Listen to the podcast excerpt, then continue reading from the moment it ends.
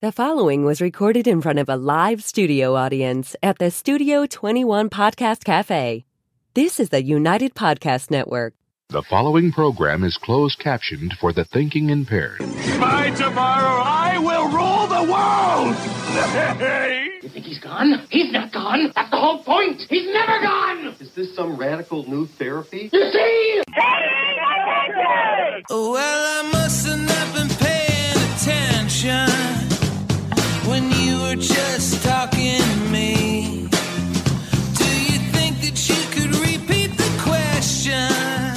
Normally, I'm going crazy at this point, trying to get it up on Facebook and everything. But since we're taping in advance, I, I don't know what to do with myself. Yeah, you don't have to worry about it today. It's so hot out. I was about to ask you, does the music sound like it's dragging? Like even even Mel's too hot. Even, to even. Siri was doing that on me today. Yeah. I know. I'm, I'm going to hate to ask you to do this. Can you bump me up a little bit? I'm sorry. How's that? Uh, sound, all right, sounds better. All right, why don't we get this show on the road, shall we? Sure. Hi, how you guys doing? My name's Tom Duggan here at the Paying Attention Podcast. Hi atop Two Guys Smoke Shop at the Studio 21 Podcast Cafe. we got a great guest with us today. We're going to get to her in a second. Uh, before we do, though, normally I do about 10 minutes of news. We're not going to do that today. I just have one thing that I really want to talk about. Uh, I, I'm, I'm so incensed at Fox News. Um, I normally don't watch Fox News. I usually watch CNN, even though I'm a right winger, because you got to know what the other side is saying. You have to know what the propaganda from the Democrats, uh, uh, w- what they're saying. And I hate CNN because they lie, and then they lie about lying, and then they lie about the lie that they lied about. And every once in a while, I, I do watch Tucker, but every once in a while, I'll watch something else on Fox. And the last couple of days, I've been flipping over to Fox because all CNN can talk about is January 6th of, of, of a year and a half ago.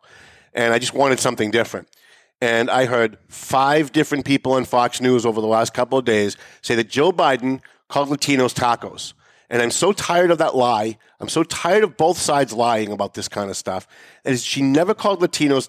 Listen, she's racist, but not because she called Latinos tacos, because she didn't call Latinos tacos. She made a comparison. She made a comparison of the uniqueness of the breakfast tacos in that area where she was. She didn't say Latinos are tacos. And as much as I want Latinos to never vote for a Democrat, I just can't sit here and let Fox News do what CNN does because then we become them. And I am, and I will be dipped in, excuse my French, I will be dipped in shit if I'm going to sit there and I'm going to cheer on Fox News doing what CNN does, which is lying. And I just can't stand it. If you don't believe me, go on Facebook, go on YouTube, look up Joe Biden's speech. What makes her a racist is not that she called Latinos tacos because she didn't. What makes her racist is that she uses the phrase Latin X which is the degendering of the Latino language and culture. And let me tell you, as somebody who grew up in Lawrence and spends more, more time in Lawrence than I do North Andover, Latinos are furious about that. They're furious about white liberals telling them they need to degender their language because the Democrat Party has this obsession with gender. They have this obsession with gender fluidity and wiping out any kind of gender norms. And it, it it's absolutely racist for white liberals to tell Latinos what they should be calling themselves. So that's I just want to start off with that because it's been driving me crazy. And a lot of conservatives, when I posted this on Facebook, came on and said, "Yeah," and then they put her exact quote, as if somehow that means she called them tacos, and she didn't.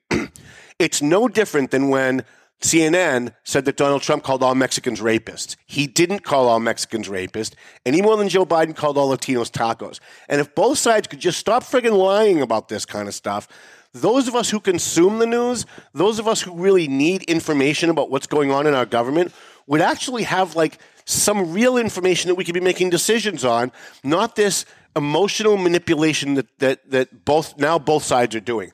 I, I'm, I'm so disappointed in Fox, although I've been disappointed in them for a long time anyway. Uh, I'm not a big fan of Fox, although I do love Tucker. He's the only guy on that station I like to watch. In the studio with me, Leah Cole Allen. I almost said it backwards. I almost said Leah Allen Cole because it's easier to say. Um, now, uh, she's running for lieutenant governor for the Commonwealth of Massachusetts. She's running with her running mate. We're going to talk about this in a couple of seconds because it just drives me crazy that that gubernatorial candidates are now choosing their running mates. It never used to be that way, at least not when I was younger. And I don't like it the way that it is, so we'll, we'll chat about that. But before we do, I want her to introduce herself. Um, tell people who you are. I know you were a state rep at one point. Talk a little bit about you know your background, and uh, and then we'll talk about like what a what a lieutenant governor does. Okay. All right. Well, thanks. It's so nice to be here. Appreciate you having me on. Yes, my name is Leah Allen. I am a wife. I'm a mother of two small kids. I'm a registered nurse. And they're adorable. And they I saw them at the. Hispanic Week Festival, uh, Yep. uh, uh, Father's Day Parade. yes, Absolutely gorgeous. they are the best. They're really troopers. They've been, I mean, they're only almost three and nine months old, but they really, we bring them to a lot of things and they're really well behaved. So I, I, Mm-hmm. And I bet they get you votes. I hope so. I mean- Everybody loves babies and puppies. Yeah, right. Right. So, yes, um, I was also, as you mentioned, a state representative. I think when I ran back in 2013, you were one of the first people that interviewed me. I came to your office and uh, I ran back then because I was working in a nursing home. I was I was a nurse working at a nursing home and I was doing 16 hour shifts. I was working overnights. I was trying to pay back my student loans, pay off my car, and then Governor Deval Patrick decided that he wanted to raise taxes by eight, I think it was eight billion dollars uh, in the Commonwealth. When there was reports coming out all the time of all these different state agencies just losing money, not accounting for it. They were sending out checks to people that didn't exist. They didn't know what was going on. And I thought to myself, we cannot raise taxes until we figure out where all the money that we already have is going. And I, I jumped into an open seat. It was a special election in Peabody. I won um, in a blue district as a Republican, and then I went on to win re-election um, before I left politics to go back to nursing.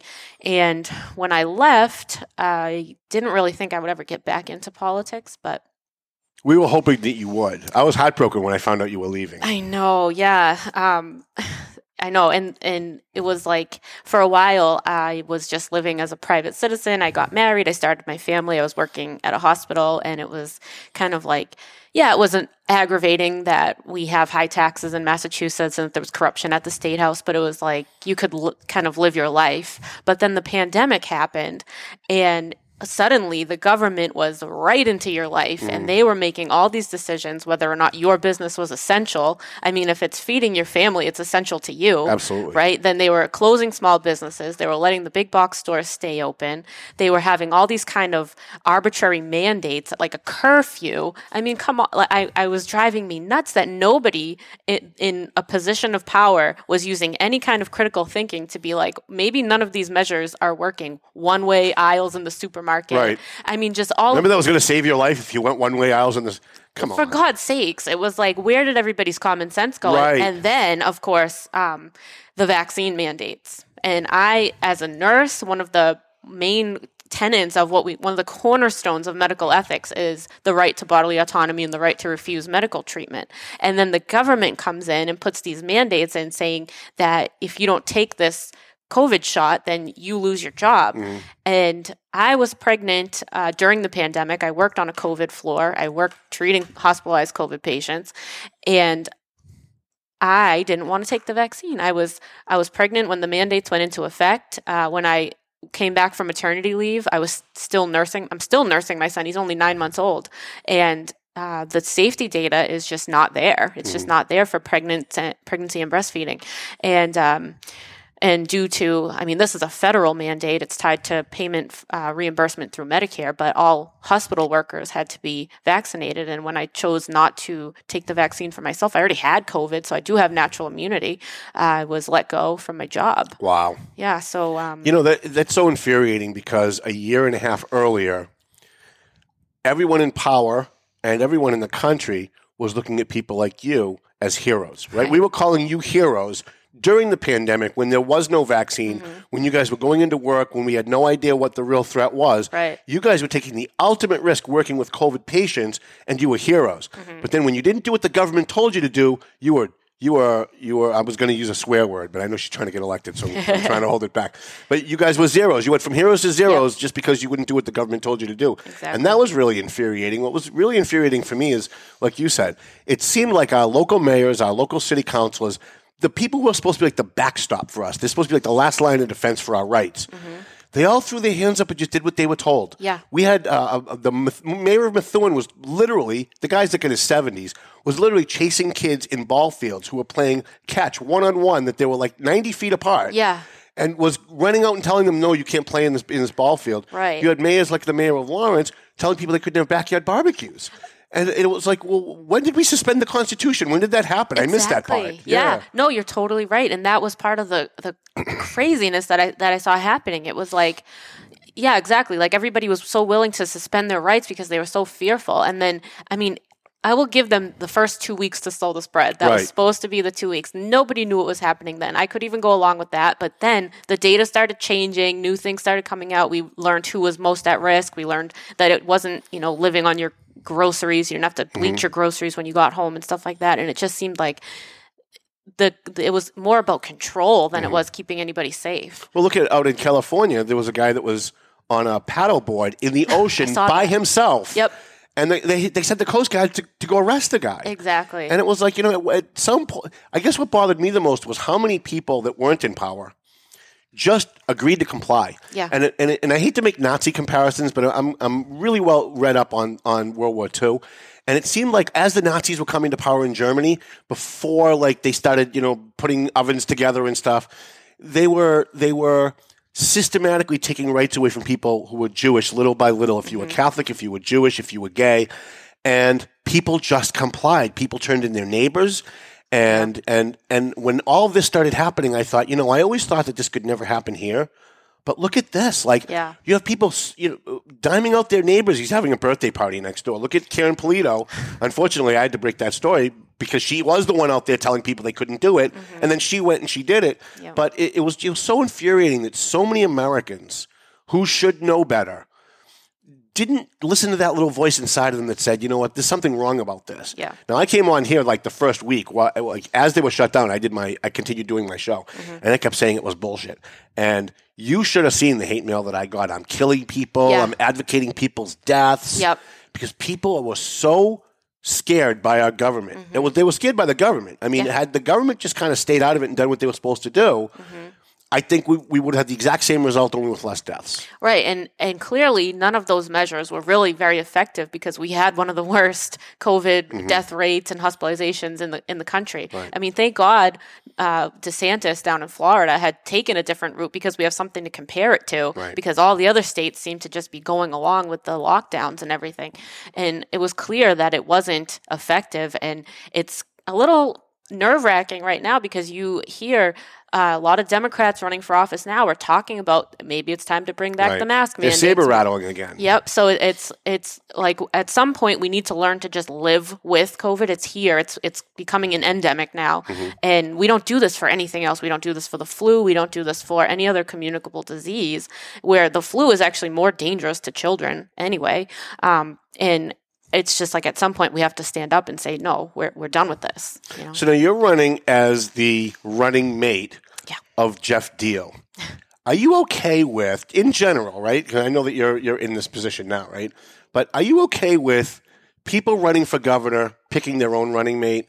Because prior to like 19, I'm guessing like maybe 96, 97, prior to that, the convention picked mm. Who the governor was going to be and who the lieutenant governor was going to be, or the voters on the ballot got to vote. It, well, people weren't running as a team. Yeah. And then Paul Cellucci came in and he changed everything. And he said, no, no, no. It was uh, Bill Weld came in and said, I'm, we, I'm going to have Paul Cellucci as my running mate.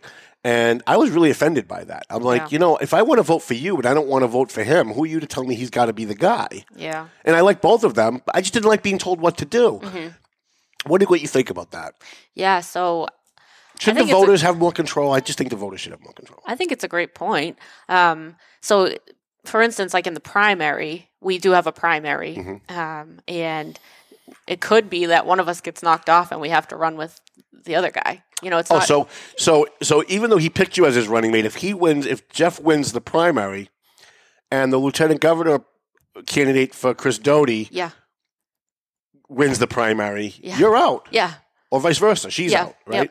Oh, I didn't know that. All right, so I feel But- I feel a little bit better. a little bit about better it. about that. Yeah, but bit. I think also maybe as Republicans in Massachusetts, it's helpful to have kind of two campaigns supporting the same person because Mm-hmm. then you can almost double your campaigning area. So when you go and say I'm support like I'll say I'm supporting Geoff Diehl for governor, Mm-hmm. the people that I'm talking to while Geoff's on another part of the state, they're listening to our message and kind of saying, okay, I like what they both stand for. Mm-hmm. So it kind of I think uh, in a way covers more ground. So most people in fact, not only most people, most people even in politics don't know what a lieutenant governor does. Yeah. Um, explain to people what the role of the lieutenant governor is, other than laying in wait in case the governor has to leave. Yeah.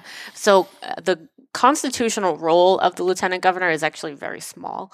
I would chair the governor's council, which is actually a big, a Super big- important. Yes, super important Because the governor's council- choose the judges. Right. and- They yeah. confirm judges and, more importantly, the parole board. Yes. Yeah. So uh, right now there are no Republicans on the governor's council. So um, that's a hugely important one to have. I think another point of view on there to question these candidates that are being appointed to these positions and things like that. Uh, and that's mainly as as well as I mean different lieutenant governors have taken on different roles as far as being kind of a liaison to the different municipalities and things like that. And I would obviously be interested in doing that as well, but definitely trying to bring some law and order type of appointees to, like you said, the parole board and the judges. I'm still furious about um, the fact that Dominic Cinelli, 10 years ago, was in on three life sentences by a Dukakis judge, and the parole board let him out. And two nights later, he murdered a Woburn police officer. Yeah. And I went back and I read everything that I could on that case, including the parole reports and everything. I, I, I public we did public information. I got all of it. Mm-hmm. I wrote a series of stories on it. I'm still ten years later infuriated that you have parole board members who think that if a hardened killer, if an evil person who's done horrible things gets his GED and joins Toastmasters and learns how to speak publicly, that he's ready to re-enter society. These people should never have power. None of these people should ever have power mm-hmm. anywhere. Yeah. I'm still. I'm. Anyways. No, I'm, I'm still infuriated by It all was of that. terrible. It was. So, if you become the lieutenant governor, if Geoff Diehl wins and you become the lieutenant governor, what would you like to take on? What is it that you'd like to do for the state? Uh, because you're gonna, you're kind of like the Kamala Harris on the state level. You can kind of do what you want, right? Or whatever the governor maybe tasks you with, maybe puts together some kind of a task force for something, whatever. Uh, you can do that. What, what would you like to be doing? So one of my biggest issues is medical freedom. I think that I saw a sign one time, uh, one of at the Dorchester Day Parade. There was a group kind of protesting uh, Mayor Wu for all her vaccine mandates and stuff, and they they had a sign that said "Medical freedom is the n- new civil rights movement," and I tend to kind of agree with that because. Um, like what happened after the pandemic with people needing to show their papers like Kim Driscoll is running for lieutenant governor on the Democrat side. She mm-hmm. was one of the only cities in Massachusetts to implement a vaccine passport. And it's a little bit terrifying to me that somebody with that kind of mentality would want to run for a statewide mm-hmm. position because obviously that tells me everything I need to know about how she would govern and it wouldn't be the will of the people. It would be imposing her will on the people. She's an outright communist. Yeah. And I can say that because I'm related to her. And as a, as a human being, I think she's a wonderful person. Yes. However, her politics, she's an outright communist. She thinks that single family zoning is racist. right. Like, I mean, everything is ra- everything is racism, global warming, and transformative this and transformative LGBTQ colon backslash semicolon. Right, exactly. What do you? What So- are, are you gonna? Are you gonna pander when you get in? Are you gonna pander to these groups that? Because Charlie Baker certainly has, and and and I love Charlie. I'm probably the only guy left that still likes him. Um, but uh, he has, and Karen certainly has, and most of the Republicans uh, in the in this in the state house, They're a little afraid of they're all pandering, Yeah. and they're all afraid. Yep. And I, I, I want someone that's not going to pander. I mean, Yeah. you don't have to be Donald Trump and shove it Right. up. You know, sh- yeah no exactly and and um you know i think the the fear there is that the the woke mob on those issues they are brutal they are so hostile um, but i think for me i truly in my heart believe that everybody deserves respect. Everybody deserves to be treated with kindness. And i think if you actually really believe that you don't have to pander Right. because you're not looking to disrespect anybody but you also don't think that they should run the whole show. Like they they they deserve human rights like anybody else but they're not more important or less important than anybody. So i'm not sure why there's such this focus on making everything kind of revolve around their issues Mm-hmm. i mean if you want to be treated like everybody else then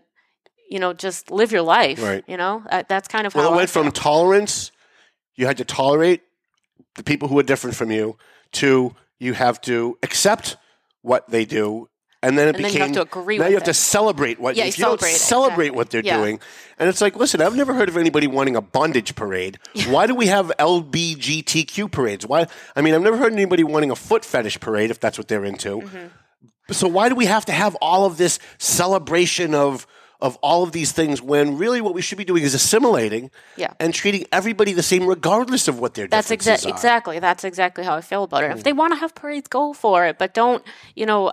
It's just yeah, behave it's- yourself Yeah, exactly. Right. And it's the same thing. If you don't celebrate what they're doing, they actively seek you out and try to destroy you Right. until you kind of like bend to bend your knee to what they're doing. Just Right. Do whatever you want. You know, like it, the, I want to protect the rights of everybody. Right. You know, and, that's- I, and I'm okay with whatever someone wants to do, whatever their sexual preference is, whatever they. I really, honestly, couldn't care less. What I do object to is shoving it down people's throats, and especially shoving it down kids' throats kids in our public in schools. Yep, and that was my second point that I wanted to get to was my kids are too young for school right now, but that's a huge issue, and that's what I'm actually meeting with a, a parents group after this um, who is concerned about that. Parents are really concerned that a lot of sexualization, a lot of gender issues, a lot of just these really age inappropriate things are being pushed on their kids Mm-hmm. in school, and that's going to be a huge thing that we're going to take on because it's happening everywhere. I, mean, I remember I was talking to my husband about it probably six months ago. She had to bring the husband up. And he's like, she had to bring the husband up. and go- God bless him, but he's like, I think it's isolated. It's not happening everywhere. I'm like, nope, it's hap- it is happening everywhere, and it's definitely a big issue. That If it's we- happening in Lawrence, Yeah. it's happening everywhere because Lawrence, the Latino population, ninety percent of Lawrence, the it's ninety seven percent or somewhere in that neighborhood of Latino kids going to Lawrence public schools, Mm-hmm. and Latinos are not for this garbage. right? No, And it's in the Lawrence schools because Yep. parents are calling me on a regular basis. Yes, Yeah. exactly. And that's and that's what they try to make you think. They try to kind of frame it in a way like, "Oh, it's not happening." What do you mean critical race theory? What do you mean Mm-hmm. gender, uh, you know, fluidity, whatever they're doing? And they they try to make it seem like it's not happening and then it and it's kind of woven into the curriculum in a way where it is difficult to point to it's happening right here because it's not one lesson plan that it's covering. It's kind of woven into everything. Plus, they they lie so much. First, they say it's not happening. then, when you prove it is happening, they diminish it and say, "Yeah, but it's no big deal." Yeah. Then, when they find out it is a big deal, they say, "Yeah, but that's an isolated incident." Like they always keep moving the goalpost. They always keep pushing the line, pushing the line, pushing the mm-hmm. line. Instead of just saying, "This is why I like Republicans more than I like Democrats." Republicans generally just tell you what they really think. Democrats never really tell you what they think. They they always tell you it's not something when it is. Yeah. They always tell you they're not trying to do something when they are. And I just I just can't stand the dishonesty. I just can't. Um, I know that your running mate Geoff is pro life. Are you pro life? I'm pro life. Okay. So you guys are the only pro life candidates that I know, period. I had one friend who's a state representative in Lawrence, I'm not going to mention his name, who's been pro life forever. And because of the pressure that he's getting, they primaried him this year. Mm-hmm. And because of the, the pressure that he's getting, he just sponsored an abortion bill. And I called him up and I yelled at him. Yeah. I'm like, listen, I know you don't believe in this stuff. He said, Tom, if I'm not here to do good things, if, if I get if I get voted out because of this one issue, I'm not here to do good things. And I'm like, yeah, but you know what? Grow a set of balls. Like seriously, go out there and promote what you truly believe because your voters are with you. Yeah. Doesn't matter what the Boston Globe says. Mm-hmm. The people of Lawrence, Latinos, they're not for this abortion stuff. They're not mm-hmm. for transgender bathrooms. They're not for gay marriage. They're not for all this other stuff. It, that, that's what they're called, and they're certainly not for Latinx. The Yeah. first time, anytime I hear somebody use the phrase Latinx, I'm out. I'm just done. I know. I know. So no, uh, yeah, definitely. Uh, and I think honestly, though, when it comes to the uh, abortion issue, I don't agree with the law here. I think that it goes way too far. I, and I think even Charlie Baker had an issue with how far the law goes, where it's kind of vague. They le- they left it vague on purpose, Mm-hmm. um, and also the age of consent was lowered to like sixteen. I mean, when you're sixteen, No, you're, why, you're don't you, making why don't you just make it five? yeah, you're not You know what I mean, making good decisions for yourself when you're 16. You need your, you still need your parents to weigh in on things with you. Um, and as a mother, I, you know, that. How do you guys too much. plan on winning in a state where a vast majority of Massachusetts voters are for abortion? I mean, rabidly for. They're not just kind of Well, like okay with it. They're the- rabidly for abortion. Yeah, that's the whole thing. Is so I don't have to explain this to you, but just as part of my kind of spiel here. So Roe v. Wade getting overturned returned the power to the states. Um, the state legislature right now voted for abortion. That was them representing met the people of Massachusetts. I I don't th- necessarily think that just changing the laws is going to change anything. This is like a societal problem. We need to change hearts and minds on this mm-hmm. issue. We need to make people believe that life is something to be celebrated again and not like a hindrance to your career and an inconvenience and things like that. And I think that I don't I'm not I don't have all the answers. I don't know how exactly we're going to do that, but like just outlawing abortion is not going to change anybody's mind.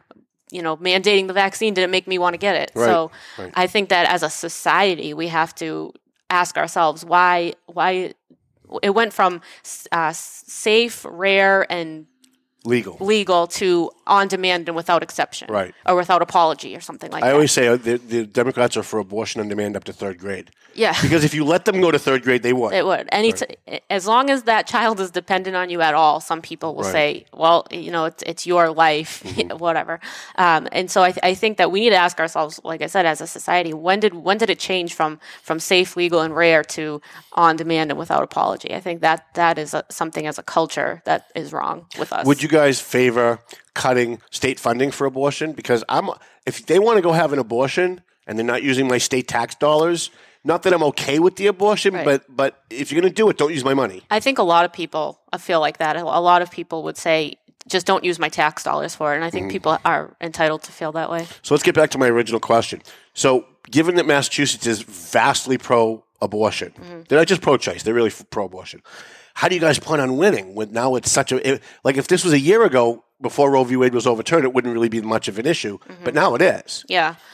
Um, you know, I, we're not running on um, outlawing abortion. I think we're focused on things that are like really matter to people right now. And I know abortion matters a lot to some people, but right now we're really focused on uh, our inflation, our taxes. The the state is awash in excess revenue, and instead of making meaningful tax cuts that will really help people, help our seniors, help our working families, they want to give a two hundred and fifty dollar one time rebate to people. That's not even that's less than people's weekly grocery bill. You know what I mean? But I'll take the 250. Yeah, and then, but I had some some senior citizens up in Gloucester ask me, how come people making less than thirty eight thousand dollars aren't included? And I guess those those people weren't included, and they and I don't I can't answer that. I don't know how they decided those cutoff numbers or mm-hmm. whatever. But what we need is really, I think, some meaningful savings for people that will help put more money in their pocket so that they can af- better afford gas that's at record high prices right now, better afford their groceries. They want I think people are really worried that they're going to bring back the masks for the kids in school. It's You know they will. If they can, if they, they, will. can, they will exactly. And I think people just want to move on. They want to have some sense of normalcy back in their lives. And mm-hmm. you know, the Democrats are just going ahead with all of this totally ideologically driven stuff and we're talking about things that are going to help people you know we, we want to have an education commissioner that's going to listen to parents and listen to their concerns about the curriculum and go back to these school committees and tell them you can't turn off a, a parent's microphone who's asking you a question Right. because you don't like it, stuff like that. So what I'm hoping is that enough people are concerned about the, the issues that are really facing them, that's really making life difficult, and they want to see it better, get better for them more than this one issue. Although I know the Democrats are going to pound that issue to try to get their voters out to the polls, but I think that's that's all they have right now because the rest of the Democrat agenda is a disaster. Yeah. You were a state representative when I filed uh, my bill f- to change the state's public records law when I rewrote the, the bill. And you sat on the committee that heard, I think, two different committees that heard uh, the bill. And you were always very supportive of making um, the state's public records law. At the time, the state's public records law says you have to turn over records within 10 days, but there was no or else. Yeah. And there's a lot of laws in Massachusetts I'm now finding since we've done that, since we've changed that law. I'm now finding there's a lot of laws in Massachusetts where it says you have to do this, but there's no or else. There's no penalty to it. Mm-hmm. What I'd like to see is I'd like to see the next governor, whoever it is, go through some of the laws that we have rather than trying to make new laws. Everybody wants to make new laws and, and then they can put it on their resume. Mm-hmm. I want to see them go through laws and either get rid of laws that are that are old and outdated or start to change some of the laws and add teeth to those laws where there's no enforcement provision. Like when I had a judge look at me after our third time in court say, Mr. Duggan, I'd love to make the mayor give you the documents, but there's nothing in the law that says I can hold him in contempt. There's nothing in the law that says I mm. can fine him. And I and I then I started looking at a whole bunch of other stuff and finding the same thing. I'd like to see that. Yeah. I'd like to see governor, lieutenant governor start looking at those kind of things. Yeah, I mean, that sounds like something that needs to be addressed. We want to bring transparency and accountability to state government, and I think that's a great point. That's somewhere to start. I think you've got a you could have a great role if Geoff wins as his point person for homelessness. Now, uh, homelessness and the opioid addiction uh, issues are the two most important issues facing every single family in Massachusetts. I would even maybe say the country, and yet there is literally nobody at the state or federal level that is doing anything to tackle this in any meaningless way. And maybe, maybe if Geoff wins, he can task you to be like his homeless czar or something. But I, I, I, I want to see people at the top start to look at the opioid crisis and start looking at the homelessness crisis and do something meaningful. Do you guys have a plan? I, I think that's a no. We have a no on that? I mean, that's okay. You don't have to have a yeah, plan. Yeah, I mean, we don't have all the answers yet, but Right. definitely um, tackling that is is a huge issue. It's it's on the radar, and it's something that we, you know, are for sure interested in doing. I just we don't have a plan. a right- set plan. Yeah. Uh, what's the what's the state um, what's the state um, overage? I'm trying to think of the word. Oh, you, uh, like the excess revenue. Yes. What's the excess revenue? I've heard a couple different. Uh, last I heard, it was like a solid like two billion dollars. That's a lot of money. That's a lot of money. And you, You, can help do a, lot, of you homeless could- veterans with that You money. absolutely You could. could you could give treatment to a lot of heroin addicts with that money. Yeah. So Right? right? the revenue is there. It's just Or you could just give it back to people. Mm-hmm. You know, like businesses. You know, people that are people that are struggling. yeah. I mean, know? Tom, when I was in, this is one of the things that drove me absolutely nuts when I was a state representative. When we were debating different bills, cutting taxes or whatever, all of the Democrats that got up and said how much money the state would lose out on, it infuriated me that they feel so entitled to that Well, money. they think it's their money. They think it's their money. Right. They and I and I think I got up at one point and said we have to remember that this is the taxpayers' money. This is the, the money that belongs to the business owners, to the working people of Massachusetts. We can't talk about it like it's our money. It's Right, not. right. And and so Because the state can point- always do things like cut spending, right? They- like you have the entire Department of Education. How much money do they spend in the entire Department of Education for the state? If you literally did away with the state Department of Education tomorrow, the only people who would notice would be the people who lose their jobs. Nobody else would even notice if you t- if you took that money, gave it back to each city and town, and gave each city and town control of their school system. Yes. It would we you'd have better educated kids. You'd have teachers unions that would Yep. have to actually do their jobs, Yep. and everybody would benefit. I think. I think you're absolutely right. The the more you decentralize money and power and Mm-hmm. let it happen on more of the local level, I think everybody's better off. How do you guys beat Chris Doughty? He's got more money than God. Uh, he's campaigning very hard. He's been up in the Merrimack Valley an awful lot. Mm-hmm. Um, how do you beat him for? I mean, you're gonna have to you have to get past Martha Coakley after, in the, November. Mm-hmm. I keep saying Martha Coakley, and I know that's wrong. It's Maura Healey, but they're really the same person. they're really the same person, right? Because she's gonna. I think the Republicans actually have a shot at beating her because she's campaigning like Martha Coakley. Yeah. She's really not doing a lot of work. She thinks- Campaigning from the she thinks she's already been coronated. Yeah. So I think after the pandemic, we're looking at a little bit of a different Massachusetts. And there are people that are angry with what happened. There are people that don't want to see it happen again. People that lost their small businesses. They lost their jobs over the minutes. They felt like they had to be coerced into taking a vaccine they didn't really want. They're worried about their kids in school, what their kids are learning. We're pounding the pavement all the time talking about this stuff. People are are contacting us talking about come to this event we're getting people together it's a huge movement in massachusetts and a lot of these people are paying attention to politics for the very first time and i just think that kind of a milk toast uh, approach to the issues right now is not what's going to get people out to the polls. I think that um, in what we're facing as a state right now, we need someone who's going to really push back on things and, and not saying that we don't have to work with the Democrats. Of course we do. But there are issues that we really need to stand up against. And I just don't see that that message coming from the other campaign. Do you think Charlie Baker did a good job? He's on his way out. He's kind of coasting now, Mm. but he's been in there for what eight, nine, ten years, maybe. I can't- Eight, yeah, eight years. Do you think he did a good job? All all together. Yeah, like overall. Uh, I mean, I didn't notice really a huge change in Massachusetts one way or the other. And I mean, I, granted, there's only so much one person can do from the corner office, but I I definitely think that as far as the pandemic goes, I would have liked to see our our rights been fought for a little harder. And um, I wonder what happened with the flip flop when he said he wasn't going to play that game where you'd have to get the shot or you'd lose your job. And then it seemed like right after that, along came the executive orders. So Yeah, oh, that, that was. I've always defended him Mm. on just about everything yeah, until he started that, and then when they blamed Francisco Urena for the deaths in, in the Holyoke Old Mm. oh Soldiers Home. yeah, no, Now, Francisco's. I mean, and we did a whole show on it, and I'm still pissed off about it because he still doesn't have his good name back. I'm hoping that you guys, will, if you guys get elected, that you're going to make Francisco whole. That you're going to make him whole. That you're going to you're going to do something for him, Mm. and you're going to make it right. And I think Mm-hmm. he deserves a public apology from the state. This guy's a hero Marine, Purple Heart. He got blamed for the deaths of. I mean, you could you could uh, you can accuse a Marine of a lot of things, but to take away their honor. Yeah. the way they took away his honor, that's the worst thing you can do to somebody who's who's, who's a Marine. Mm-hmm. Uh, and I'd like to see you guys do that. Is there anything? We got about five minutes left. Is there anything uh, that you want to impart upon people uh, as to why they should vote for the Diehl Allen ticket? Yes. So, of course, Geoff and I are fiscally conservative. We have the track record of standing up, fighting for the taxpayers at the state house, fighting for different reforms of, of state government to save the taxpayers money, things like that.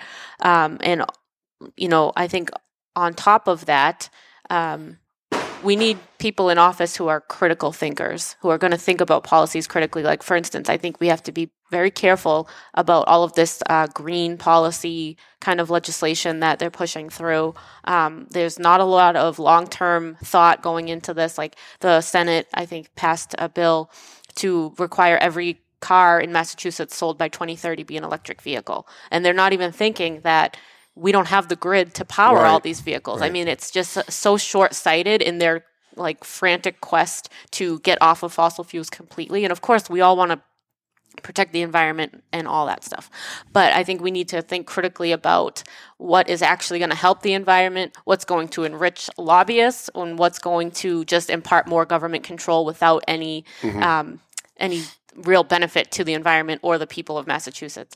I think And electric cars, by the way, don't help the environment at all. they don't. The emissions that it takes to make them, Mm-hmm. and the batteries, and what you get in in the uh, return on investment, it's actually they pollute more than just a regular car. And the battery um, is not. We don't know what we what to do with them when they're done. Right. You know, they're kind of toxic. yeah, they'll be in landfills like all these all these solar yeah. panel landfills that we're now starting the mining that goes into it. Just, I mean. I could go on. Uh, the other thing is, like I mentioned, the medical freedom. The first thing that I want to get rid of is that half a million dollar vaccine passport program that the state rolled out. I think that we need to to keep an eye on that because vaccine passports. I don't believe are to keep anybody safe. I think it's a way to, you know, control people. It's all to- control. yeah, and we need we just really need somebody in the state who is going to bring up these issues because right now it seems like a lot of elected officials they just go along with whatever you know comes out from um, the CDC or whatever, and they're not thinking critically about this. And we need people who are going to question the narrative to make sure that it's actually what it seems to be, and that people's rights and freedoms are always protected. Any last words? Um, thank you for having me on. This was great. Love having you. And She's so adorable. She's just as adorable she was when I first met her. When I first met her, and you know, you you actually, but people at home may not know. You actually sat through one of my lectures. I forced her to sit through one of my lectures. She came to my office, and I'm like, before I talk to you, you have to watch this because I did a whole thing on how the media is going to treat you when you get Yes, elected. yeah. And I hope that even though I forced you to sit through it, I hope that when you became a state rep, some of that sunk in because boy, I watched the way they treated you afterwards, and I'm like, man, that's exactly what I told them Yeah. was going to happen. Oh, yeah. you Yep. know. Yep. So, uh, so anybody who sat through any of my lectures, even by force, is okay with me. well, thank you. Could I plug my website? Uh, Absolutely, please Okay. do. And Um, Jeffson, whoever else. Yeah, so so my website is leocoleallen.com and Geoff's website, geoffdiehl.com. You can go on there. You can find out more about where we stand on the issues. There's a contact page. There's a donation page. Does it say Republican on your page? Because that's my big pet peeve. I go to people's candidate pages to see because if, if they're if they're especially at the national and state level, if they're if they're a Democrat, I may not want to vote for them. Mm-hmm. Yeah. And I go and I look and I see there was a guy the other day and I looked and I looked and I went to all the links and everything. It didn't tell me what party he was. And I had to try and like figure it out from his issues. Like if they use the word transformative, you know they're a Democrat, right?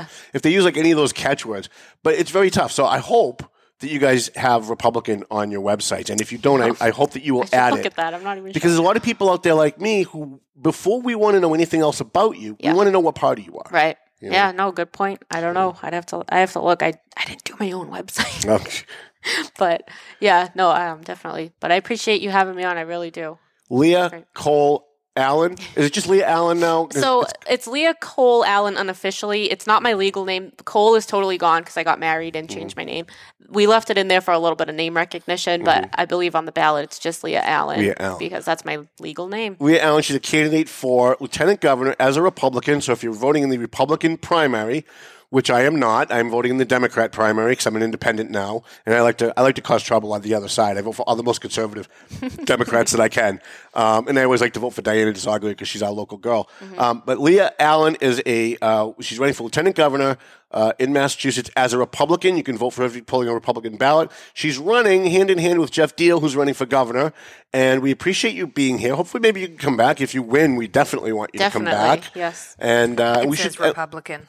When, what did I say? No, I said it says Republic. I just Oh, on the, checked website. Oh, well, Oh, good. nice. Well, you get 10, 10 extra points and a star on your forehead for that. Thank you. Because most of them don't. Oh, we Also, if I may, just Yeah, really sure. Quickly, sorry, if you didn't catch Lee's website, just go down to the uh, the the show notes of this episode. Her website. There's a link right there. So Oh, Can excellent. jump straight over. Excellent, excellent. We want to thank, you can roll up, Mel. We, we want to thank uh, McLennan Real Estate, Century 21, one of our fine, fine sponsors. We had Matt in here a couple of weeks ago. He said, Don't worry about a real estate bubble. Things are leveling off, but he doesn't see a crash coming. Uh, I want to thank AFC Urgent Care in Methuen and North Andover, Marsan and Son Construction, EIS Investigation and Gun Trading, Borelli's Deli. Got my hot sausages. We were at all kinds of uh, cookouts over the last week, and I always show up with hot sausages because you can't rely on other people to have hot sausages at their barbecues. I want to thank Tomo and Shaken Seafood. Clear Path for Veterans New England. Uh, they've been waiting for Geoff to get to get to them Okay. and go visit them. They help homeless veterans. They're at Devens, and they're, I, I think they're a little upset that they they feel like they've been ignored. So you can I'll carry that them. back. Yep. Clear Path for Veterans New England. Uh, free shout out to Sullivan Insurance and our buddies at Lazy River Products and Drake. If, if, if all this summer heat is getting you down, if you're all upset about Roe v. Wade's taking away your rights, go to Lazy River Products and Dracut. Get some of their cannabis. Everything's going to be okay. Sounds like Melvin Taylor says we got to go home. He did, so go home already. Thank you, Christy. Great job today. The views and opinions expressed by the hosts, guests, or callers of this program do not necessarily reflect the opinions of the Studio 21 Podcast Cafe, the United Podcast Network, its partners, or affiliates.